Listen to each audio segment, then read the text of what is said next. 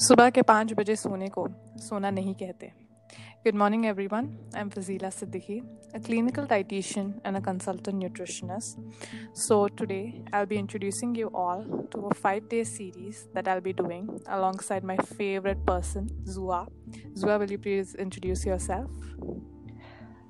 Hi, Fazila, and thank you again for inviting me to join your discussion on this topic. Uh, I'm Zuha, for those of you who don't know, from uh, Zuha's Journal on Instagram. I'm a nutritionist and a food and lifestyle blogger.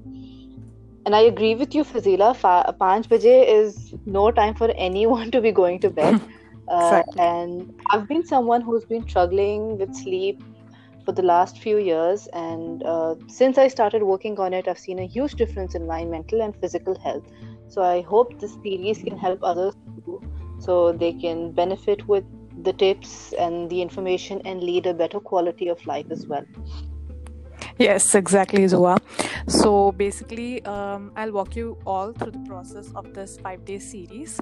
Uh, we'll be doing um, basic aspects of how sleep affects our life. To begin with, on the first day, we'll be talking about how you actually fall asleep, the stages of sleep basically. The second day, we'll be talking about everything that goes on inside your body while you are asleep, which is why sleep is so important.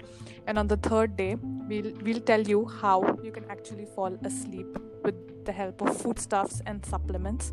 Finally, on the fourth day, we'll be telling you the amount that is the hours of sleep that you should be getting so yeah uh, please follow the two of us so that you're you know updated with everything that we'll be posting so that it helps you and if you guys have any questions regarding this topic, any advice, or anything at all, uh, do leave them in the comments so we can address these uh, questions uh, at the end of our series.